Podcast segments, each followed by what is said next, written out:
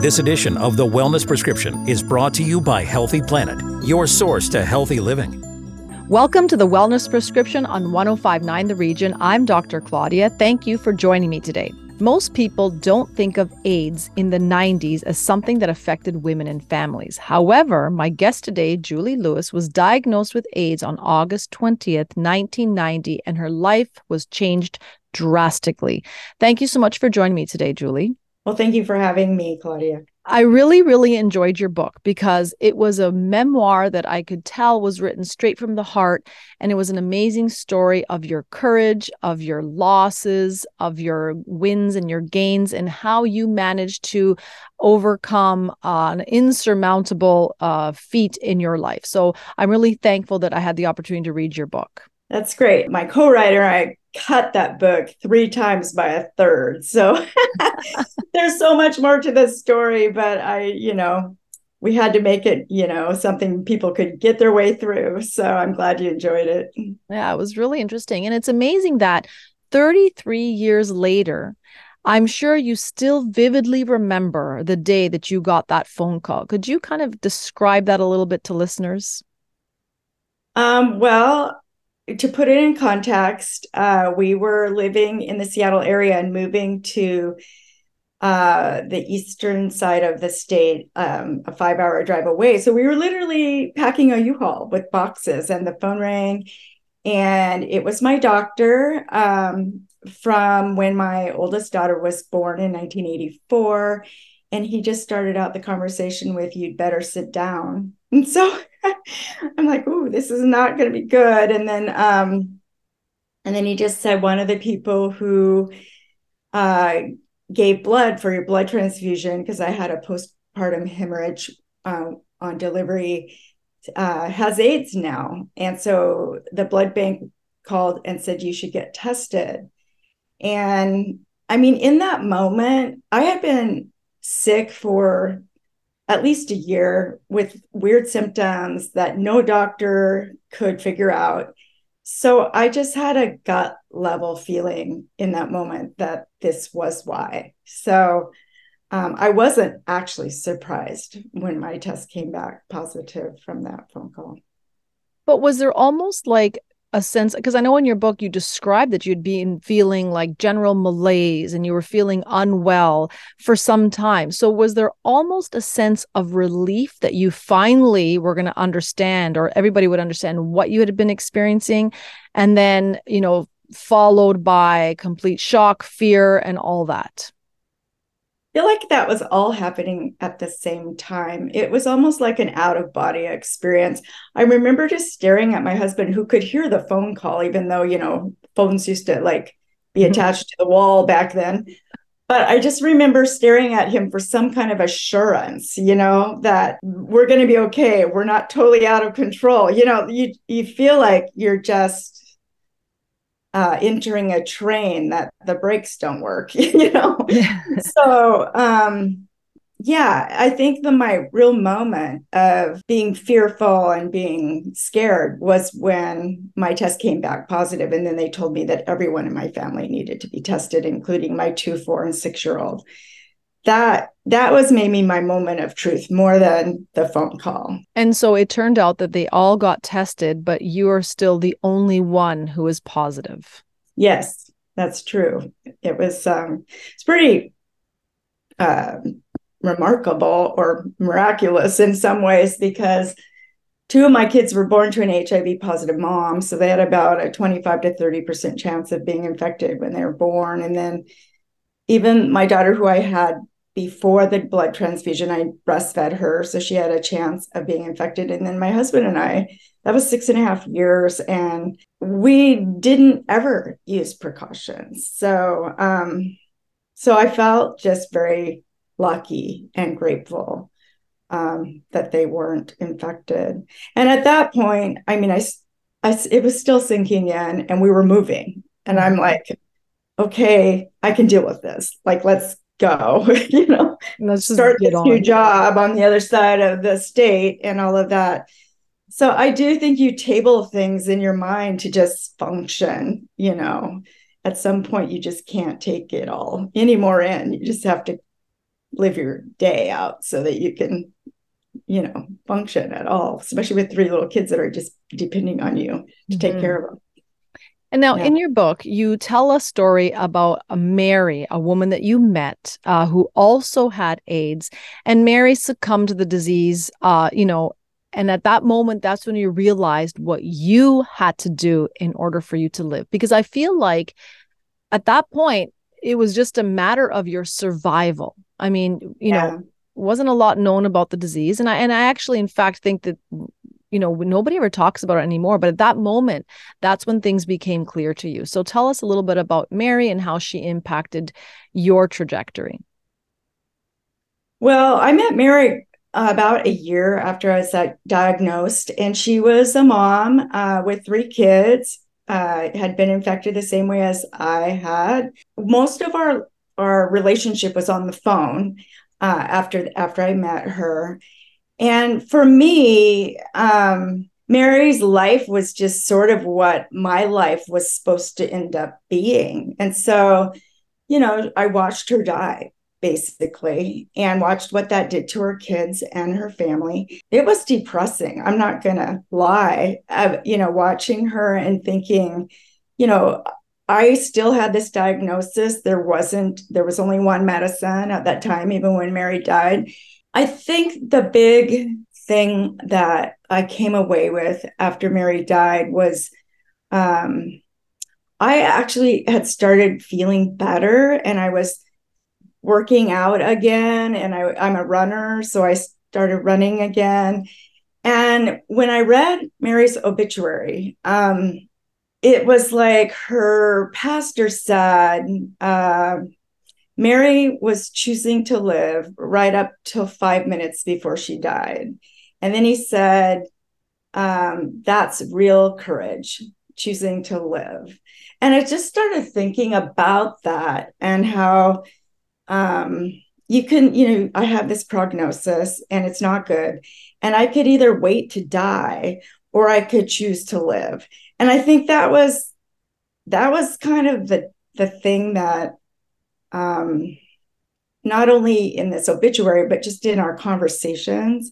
Mary and I, I think that's what I learned from her. And I find it uh, interesting because in your book, I, I feel like that's the message that is like profound is that it doesn't matter what you're faced with, you can always choose you always have choices but in your case you choose you chose to live you chose to be happy you chose to overcome it uh, and you chose to accept. And that was the other interesting thing was that you never blamed anyone for your diagnosis and for this prognosis. That was an incredible an incredible statement. And you chose the settlement so option A, you had two choices. You had option A and you had option B. And you chose option A, which was just to take a settlement and to just move on. And I found that extremely interesting. And I thought, wow, you're a very, very strong person. So tell us how you came up with that decision and why. Well, not all that decision was about being strong. Um, for the first four years, that I knew I had HIV, we didn't tell hardly anyone. And we lived in a very conservative town, and people had a lot of um, uh, misconceptions about HIV, and there was a lot of judgment. My husband actually worked in Christian ministry, and especially from the church, there was um, from a lot of people this idea that people with AIDS deserved it. It was like God's judgment. And so I was really afraid that my kids would suffer that stigma and discrimination. So we just didn't really tell very many people. And the people we told were we told very confidentially. Um, when we found out some facts about the blood industry and the knowledge that the blood industry had, um, about the blood supply, we did feel like, you know, it was only fair that, you know, our kids didn't have to suffer that they wouldn't be able to take dancing lessons or whatever because, you know, all our money was going to this pretty expensive disease. So when we um, presented our case, our lawyers did, they immediately came up with a settlement. And I just felt like, I've always felt like, you know, when someone hits your car, you don't ask for a Maserati or a Ferrari or something. You just want them to fix your car. And I felt like that with this settlement. I just felt like this isn't a huge amount of money, but it's enough.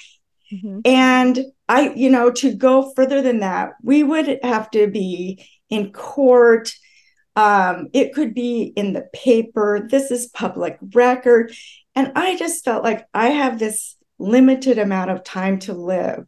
Why would I spend it in court? Right? I mm-hmm. want to spend it with my family. So it was a pretty easy decision.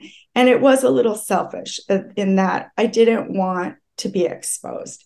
And I didn't want my kid to, to have to deal with that whole settlement. So many people who had giant lawsuits, they got money, but oftentimes the person who was sick died before it was ever over, you know, because those things mm. take years. And in the memoir, you admit it's okay to be sad. Why did you make a point of saying that? And did you experience sadness, depression, and all that, uh, you know, all throughout this journey? Sadness is not fun. You know, it's not fun to have and it's not fun to be around. So I feel like in our culture, and especially in the church culture, people want to fix it as fast as possible. You know, especially in church, it's like God's going to use this in miraculous ways, you know, and it's like, the truth is, I know I'm a health teacher. I know enough about the stages of grief to know that you can't go around them. You have to go through them. And sadness, you know, whether it doesn't have to be a terminal, you know, illness. You know, people move and leave all their friends. People have lots of different things that they get sad about. And I, for me, if I don't go through that sadness, it just comes out sideways. And for me, it usually comes out in depression. So, um, yeah, it's okay to be sad. In fact, it's appropriate to be sad if something is sad, you know. And there's many, many things in the world that aren't fixable. And it's okay to be sad about that, you know, what whatever's happening in your life. So and and when it came down to your family, you had three young children and a husband. Now, did your husband and your children, your children were probably too young, but I'm sure there were your husband and you were both sad. How did this affect, you know, your emotional relationship? Um I mean, this has been 39 years that I've been infected with HIV. So we've had many phases um, of life but in those early years, um, you have to remember we're faking it out in public. And he is a Christian youth leader. You had to you had to just have buckets of how you reacted. And yes, it was stressful, but on the other hand, we only had each other. So I think we were um, clinging closely together, actually, more than it split us apart. I think the sadness just came in waves. And what was really important for both of us was to have people we could trust, that we could talk to. And uh, whether it was a therapist or just a good friend, or um, you know someone who you could just be honest with when your job is in Christian ministry, you have to be careful who you share your real stuff with because nobody wants a sad youth leader, you know. And back in the day, there was no HIPAA. My husband would have lost his job. We would have had no insurance. So, right. yeah, there was no, you know, they could deny you for a pre existing condition. Mm-hmm. So, good thing he liked his job.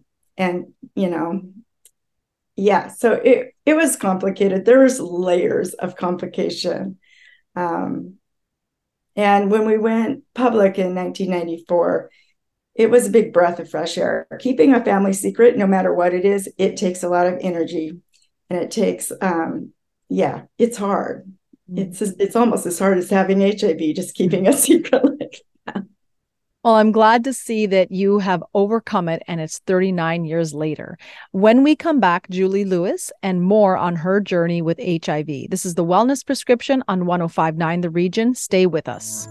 Connect with us on Twitter at 1059 The Region or call 416 335 1059 or email info at 1059theregion.com. This is 1059 The Region. The Wellness Prescription with Dr. Claudia on 1059 The Region. You're listening to 1059 The Region. Welcome back to the Wellness Prescription. Before the break, Julie told us of the day she received the news that she tested positive or she was positive for HIV and her life changed and has unfolded in a miraculous way. What do you think has been the hardest thing about living with HIV? Um, you know, you've been through so much, you've seen so many people succumb to the disease. What do you think has been the hardest part of the diagnosis? without a doubt, the hardest part has been losing my friends who have HIV because I've lost a lot of people. If you were to ask me that right now, like, you know, today, um, because people aren't dying of HIV anymore here, um, if they're on medication. I mean, some someone who's has HIV today, newly diagnosed, um, and on medication, they should ha- live a normal lifespan. Not only that, if they're on medication and um, it's working, it's it's not possible to actually transmit the disease. What so that's all new and that has changed. What hasn't changed and what maybe is the hardest thing now is the stigma and discrimination is still alive and well. And I actually think with this current political season we've been in, it's gotten worse, actually, not just for HIV, but for lots of marginalized communities. Mm-hmm. So um, that's the hardest thing now is just to see what could have changed, but hasn't really all that much. We don't hear a lot about HIV, but we know there are still you know people getting diagnosed. It's not talked about. And do you think that's mostly because if you're on the medication you are pretty much living a normal quote unquote life and it's not as transmissible? And do you think that's the reason? I think it's one of the reasons for sure. I do think we have a 15 minute of attention span in our culture. And you know aids has had its big day back in the 90s it's like it's hard to get funding for for it. It's hard to um, get the messaging out to young people because yeah people are getting infected who shouldn't be getting infected um, because you know the the goal is to get because we don't have a vaccine is to get everyone on medicine because then the disease could actually go away. I think that the um, health educators are still working really hard but you know funding for so many medical things has gone down and it's it's just kind of harder. Plus you know we live in a really different culture than than the olden days. It's like you know better come up with a good you know few second TikTok about why you should be aware of HIV. you know, the way people get messages today just isn't the same. So True. it's a new new era. And now I loved the part of your book where you started to talk about, you know, after the diagnosis, after battling the sadness and the depression, you created thir- the 3030 project. I love it. I think it's amazing that you turned something that happened in your life that was, you know, probably traumatizing, life changing, and you turned it into something where you could be of service and of help. So let's talk about the 3030 project, how it started and where it's at and where you intend it to be. Well, the 3030 project um, kind of brought a lot of things together uh, that were already happening. So I had been on a speakers bureau for um, 10 years before we moved back to Seattle, um, doing education about HIV. Um, and then when we got to Seattle, I went to work for a nonprofit that actually builds infrastructure around the world uh, in um, poor communities for other organizations. They build medical, uh, education, and community buildings.